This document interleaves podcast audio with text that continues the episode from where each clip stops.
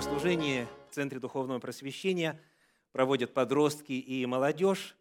Меня попросили сказать краткую проповедь, и тематика проповеди, она обусловлена именно тем обстоятельством, что сегодня у нас много гостей, молодежи из разных мест. И проповедь нацелена главным образом на молодежь. Я в первую очередь буду обращаться к подросткам и молодежи.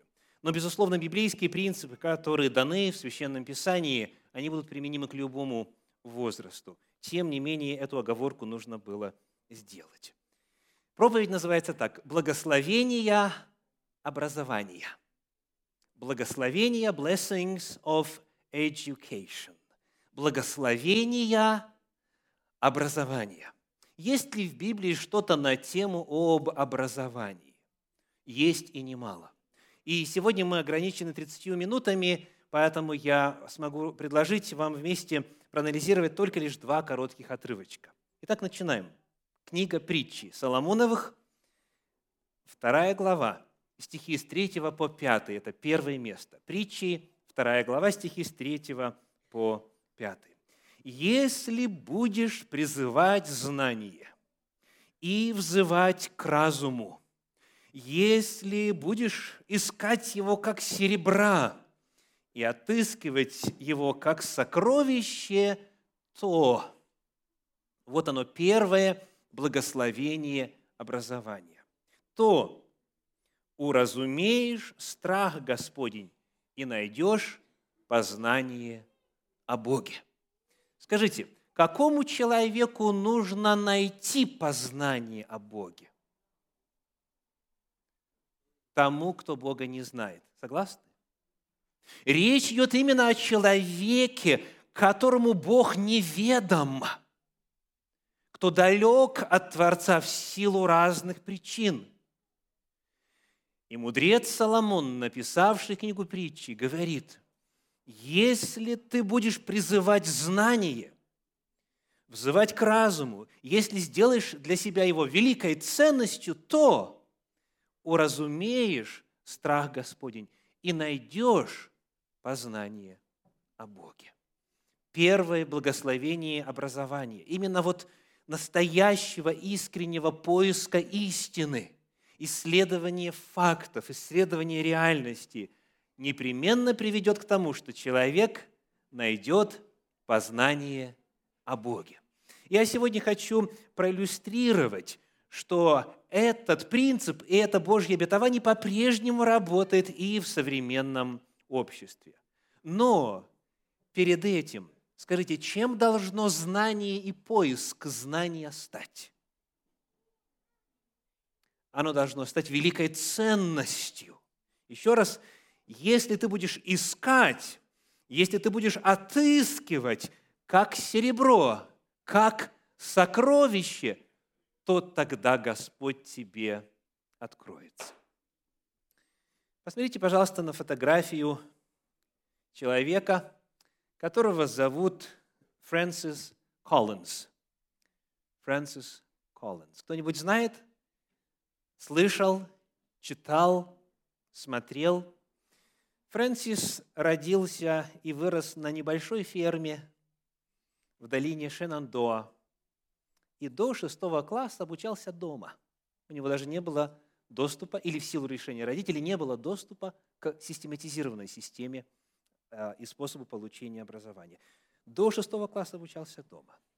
Высшее образование он начал в университете Вирджинии, где получил степень Bachelor of Science, бакалавр ну, науки, если по-русски, да, а, по химии в 1970 году. В 1974 году в Ельском университете, farmer boy, да, мальчик из деревни, мальчик с фермы, в Ельском университете получил степень PhD, ну, опять же, если по-русски, то дословно степень доктора философии, это высшая ученая степень, присуждающаяся здесь, в Соединенных Штатах Америки, и он получил ее в области физической химии. Во время обучения в Еле он заинтересовался биохимией и, и поступил в медицинскую школу Университета Северной Каролины, где в 1977 году получил степень доктора медицины. То есть чувствуете разброс, да, размах. В 1993 году он принял предложение сменить Джеймса Уотсона на посту руководителя проекта «Геном человека». Вот чем этот человек известен. Он возглавил проект по расшифровке генома человеческого. Так? В июне 2000 года был получен предварительный результат расшифровки генома. Вместе с Коллинзом это событие анонсировали президент США Билл Клинтон и биолог Крейг Вентер. 8 июля 2009 года Барак Обама предложил кандидатуру Коллинза на пост руководителя Национальных институтов здравоохранения США. 7 августа этого же года Сенат утвердил Коллинза на этот пост. Когда сменился президент, то 6 э, июня 2017 года Дональд Трамп провозгласил свое желание оставить Коллинза на этом посту, и он ныне продолжает служить стране в этом же качестве. Вот коротко его жизненный путь. От фермы до важнейшего э, заведения, что касается науки, здравоохранения в Соединенных Штатах Америки. Проблема была в следующем. Он рос атеистом. Он не верил в Бога. И к моменту поступления в университет Коллинз считал себя атеистом, провозглашал свои атеистические взгляды. Однако постоянное общение с умирающими пациентами и разговоры с ними о вере заставили его поставить под сомнение свою позицию. Он ознакомился с космологическим аргументом в пользу существования Бога, а также познакомился с книгой Клавья, Клайва Льюиса, которая называется «Просто христианство», известная книга апологетики и это послужило основой для пересмотра его религиозных взглядов. В итоге он пришел к евангельскому христианству и теперь описывает свою позицию как серьезного христианина. Коллинз написал книгу «Доказательства Бога. Аргументы ученого». Э, в оригинале она называется «Язык Бога» – «The Language of God». Кто-нибудь слышал, читал? Она есть и в формате а, аудиозаписи, э, и в книжном варианте переведена на многие языки «Доказательства Бога», где он рассказывает о том, сколько много существует свидетельств в мире вокруг нас, и в особенности, когда речь идет о расшифровке человеческого генома, где огромное количество информации упаковано в мельчайший объем пространства. И по этим формулам организм себя творит и поддерживает и продолжает жить. Язык Бога. Я помню этот момент, когда стал верующим, рассказывал он Андерсону Куперу. Два года во мне шла внутренняя борьба, но постепенно я пришел к выводу, что вера в Бога является самым лучшим объяснением всего существующего. После многих месяцев такой борьбы, стоит ли делать этот шаг или нет, в один прекрасный осенний день, когда я путешествовал пешком по горам северо-запада, меня ничего не отвлекало, и мои мысли были яснее обычного, я почувствовал, что больше не могу сопротивляться вере. В тот день я стал верующим человеком. Книга притчи говорит, если будешь призывать знание, взывать к разуму, если будешь искать его как серебра и отыскивать его как сокровище – то уразумеешь страх Господень и найдешь познание о Боге. Итак, какое первое благословение образования, поиска знаний, исследований, науки? Найдешь Бога. Искренний, непредвзятый исследователь обязательно, получая фундаментальное образование, встретит Бога и войдет с ним в реальные живые взаимоотношения. Это первое благословение образования. Посмотрим на третью главу. Здесь рядышком книга притчи, третья глава, стихи с 13 по 16. С 13 по 16. Блажен человек, который снискал мудрость, и человек, который приобрел разум потому что приобретение ее лучше приобретения серебра, и прибыли от нее, то есть от мудрости, больше, нежели от золота. Она дороже драгоценных камней, и ничто из желаемого тобою не сравнится с нею. Долгоденствие в правой руке ее, а в левой у нее богатство и слава. В этом отрывочке еще три благословения образования, мудрости, знания, исследования, научного анализа. Итак, прежде чем подойти к этим трем дополнительным благословениям, скажите, чем образование должно стать для человека? Какую ценность оно должно возыметь в его сознании? Сказано, лучше серебра, больше золота, дороже драгоценных камней. Вот если так ты вопрос поставишь, если ты будешь ценить знания, ценить образование, то оно принесет тебе три дополнительных благословения. Какие же они? 16 стих говорит, долгоденствие в правой руке ее. Что такое долгоденствие? Подсказка для тех, кто по-английски говорит long life, длинная жизнь, долголетие, продолжительность жизни, утверждает Священное Писание, зависит от образования. Итак, хотите жить дольше? Учитесь, учитесь, учитесь, учитесь. Вот некоторые научные данные – Давайте посмотрим на цитату. Каждый год дополнительного обучения увеличивает на полтора года продолжительность жизни по достижении 35 лет. Смертность среди людей со средним образованием, то есть, говоря по-американски, кто закончил high school – и то, к сожалению, для некоторых это достижение. Да? Смертность среди людей со средним образованием на 54% выше, чем среди людей с высшим образованием. This is significant. Да? Это значимо. Это то, что говорит современная наука. По достижении возраста 25 лет у людей имеющих законченное высшее образование, продолжительность жизни на 7 лет выше, чем у имеющих среднее образование. Таковы некоторые из выводов, к которым пришли авторы недавних исследований о влиянии образования на жизнь человека.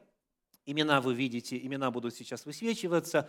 Разные ученые в разных университетах, в специальных программах а, исследовали этот вопрос. И сегодня я делюсь их выводами. Итак, в действительности современная наука подтверждает, и тому много примеров на разном уровне, что благословением образования, поиска процесса знания, обучения является что? Долголетие. Долголетие. Первое благословение образования – это знакомство с Богом, найдешь познание о Боге.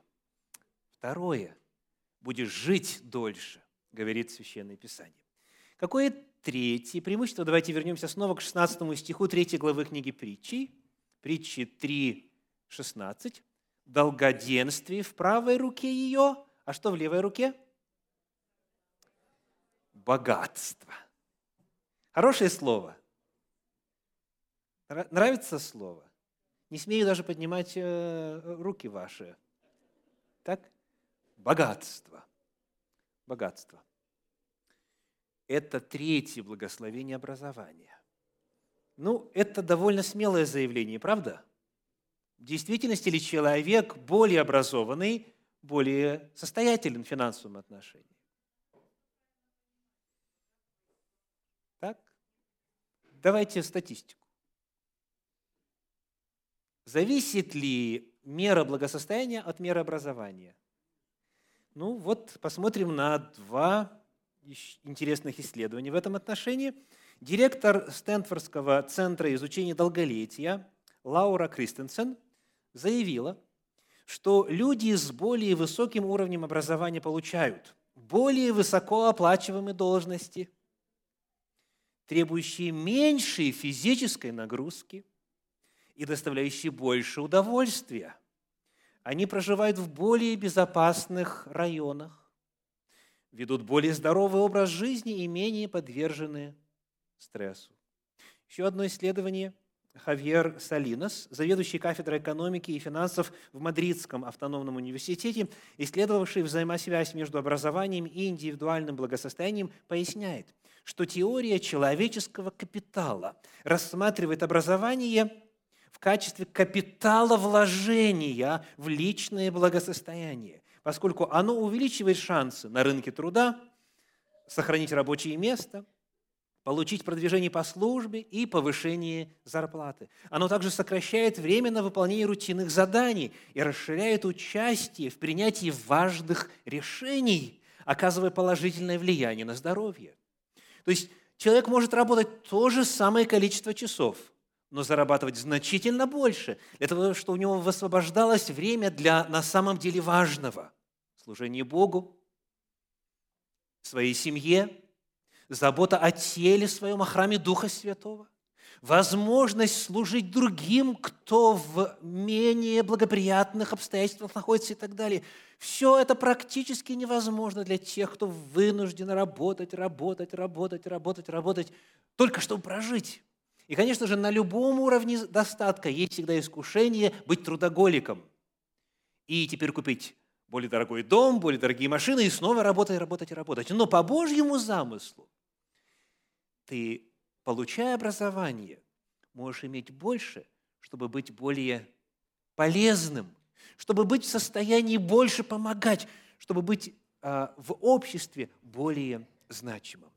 Итак, простая математика, простые исследования показывают, что в действительности в левой руке у мудрости находится что? Богатство. Первое благословение образования – это познание Бога, если человек его не знает. Второе – это долголетие. Третье – это богатство, материальное благосостояние. Что еще? Давайте снова посмотрим на 16 стих 3 главы книги притчи. Долголетие в правой руке его, ее, то есть мудрости, а в левой руке что? Богатство и, и слава. Слава. Еще один термин. Что такое слава? Какие синонимы можно подобрать? Известность. Так, известность. Помню, да, популярность, да. А однажды моя младшая дочь мне заявила, Dad, you are famous. Как она пришла к такому заключению? То есть, папа, ты, оказывается, известный? Она вышла на YouTube, и оказалось, что там меня немало – вот она говорит, you're famous. То есть для детей определенного возраста, а для некоторых взрослых, которые остались на этом уровне развития, быть известным – это самоцель. Вот быть известным, быть известным – это, конечно же, не самоцель. Дело в том, что библейское понятие славы, термин, который используется здесь в оригинале, в древнееврейском языке, э, он звучит так – «кавод», и еврейское «кавод» происходит от глагола «кавад», который, в свою очередь, означает «быть тяжелым». То есть «кавад» означает увеличивать тяжесть, быть тяжелым, иметь вес. Да? То есть и в русском языке эта идиома сохранилась. Иметь вес значит что? Значит, иметь влияние – быть значимым, иметь возможность менять что-то вокруг себя, когда к тебе прислушиваются, когда у тебя есть возможность к лучшему общество изменить. Вот о чем идет речь. Неважно, сколько ли человек тебя знают, важно, насколько ты имеешь вес, что касается возможности изменять мир к лучшему, место работы своей к лучшему, а, county where you live, округ, в котором вы живете, штат, страна – это возможность оказывать влияние и приводить бытие и реалии вокруг нас в соответствии с Божьими благими законами. Вот это возможно тогда, когда человек заботится о своем образовании. чем более образован человек, чем большим кругозором обладает, тем больше у него возможности иметь вес. Иметь вес. Давайте вспомним несколько библейских героев. Вот кто из них, благодаря тому, что обладал знаниями, обладал мудростью, получил блестящее образование, имел возможность оказывать влияние? Ну, начнем с самого начала. Моисей. Что о Моисее написано? Он был научен всей премудрости египетской. Блестящее образование получил, гражданское и военное. И Господь смог его использовать, чтобы Тору передать, чтобы быть в состоянии выразить все это, чтобы начать новую эру, чтобы создать государство. Он отец, основатель государства. Э, имея соответствующие навыки, он получил от Господа призвание, теперь их приложить на служение Богу. Моисей, он оказал влияние на Египет, он создал государство Израиль. Приводим еще один пример. Соломон. Ну, кто-то может сказать, ну, Соломон-то просто мудрость от Бога получил, ему было легко. Помолился, и все. В определенном смысле это верно, но Священное Писание рассказывает о том, что Соломон всегда учился. Знаете, где это написано? Книга «Экклесиаст», написанная Соломоном, первая глава, говорит, книга «Экклесиаст», первая глава, а, и мы прочитаем из первой главы и потом из последней главы. Итак, написано, 13 стих, 13 стих, Екклесиаст 1.13. «И предал я сердце мое тому, чтобы исследовать и испытать мудростью все, что делается под небом». И дальше очень интересное заявление. Это тяжелое занятие, давайте вместе, дал Бог сынам человеческим чтобы они упражнялись в нем. Что Бог дал, какое занятие, какую заповедь? Что делать? Исследовать и испытывать все. И Соломон этим занимался. Он вследствие своего опыта многое понял и многое открыл. Давайте посмотрим последнюю главу книги Екклесиаст. 12 глава. 12 глава. 9 стих. 12.9. Кроме того, что Экклесиаст был мудр, он учил еще народ знанию. Он передавал знания. Он все испытывал, исследовал и составил много притчей. Он не довольствовался тем, что Бог ему дал. Он использовал данный Богом дар для того, чтобы учиться, учиться и еще раз учиться он исследовал, он находил новое. И, конечно, в его жизни был печальный эпизод, когда он увлекся женщинами, а с ними языческими богами. Но, тем не менее, по итогам всего он снова вернулся к Богу. Он осознал, и книга Экклесиастым написана в конце его жизни. И он говорит, выслушаем сущность всего. 13 стих этой же 12 главы. Выслушаем сущность всего. Бойся Бога и заповеди Его соблюдай, потому что в этом все для человека. То есть Соломон, он оставил колоссальнейшее влияние в силу своих знаний. Его слава распространялась далеко за пределы земли Израиля. И доселе практически любой житель земли знает, кто такой Соломон. Итак, хотите известности, хотите славы, учитесь, говорит Священное Писание. Это Бог дал вам такое занятие. А что в отношении Даниила? Даниил имел ли славу, имел ли вес? Платон, Аристотель, Геродот, Ньютон, Ломоносов и так далее – это все имена тех, многие из которых начинали очень скромно, в бедных семьях, но любовь к знаниям оставила их, и влияние их доселе оказывается спустя многие годы, столетия, иногда даже тысячелетия после времени их жизни. Итак, четыре благословения образования. Первое. Найдешь познание о Боге. Второе. Дольше будешь жить. Третье. будешь в материальном отношении лучше. И, в-четвертых, слава, вес в обществе. Сегодня наша молодежь показывала деткам сценку из истории Даниила и его друзей. Даниил попал в Вавилон в качестве военнопленного, хуже, в качестве раба. Он попал туда, казалось бы, ну, в безнадежных обстоятельствах, в цепях. Но то, что он учился, учился прилежно, дало возможность ему закончить этот трехлетний курс обучения лучше всех. И написано в книге Даниила в первой главе в стихах 18 и 19 следующее.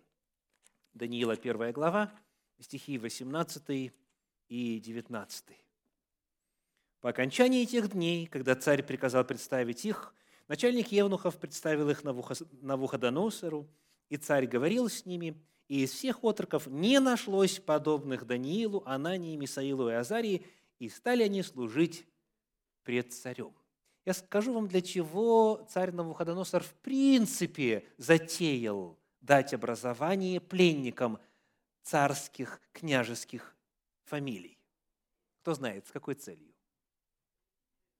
Чтобы они были преданы ему, были в качестве правителей и наместников тех земель. Вот была цель. А Даниил, поскольку он хорошо учился, и друзья его, кем стали? Стали служить пред царем. Здесь, в Вавилоне, не где-то там, вот на периферии, где остались бедные люди земли, а они и из рабов, и из военнопленных стали советниками царя. Они поставлены были над всеми мудрецами вавилонскими – и Даниил и его друзья использовали это свое положение, свою славу, свой вес для того, чтобы благовествовать о Господе. Даниил, общаясь, благодаря своим академическим успехам, заняв вот это видное место в государстве, он мог, общаясь с царем, воздействовать на него. И царь Навуходоносор в конечном итоге принял веру в истинного Бога. Представляете? Владыка тогдашнего цивилизованного мира, благодаря тому, что Даниил хорошо себя показал со своими друзьями, что касается учебы, он получил возможность узнать об истинном Боге. И это не, не все. Царь Навуходоносор изменил законодательство страны. Он издал закон о статусе Бога Даниила. Вот каков потенциал, вот каковы возможности. Неважно, дорогие, в каком возрасте вы приехали сюда. Слава Богу, вы приехали не в качестве военнопленных, не в качестве рабов. Но, тем не менее, вы иммигранты. И кто-то, возможно, себя уже автоматически размещает в какой-то статус, так сказать, ну, зная свое место, по принципу каждый сверчок, зная свой шесток и так далее. Дорогие, Бог о вас большего мнения. Вы гораздо больше можете и влиять и зарабатывать, и служить для Него, и оказывать благотворное воздействие на окружающих.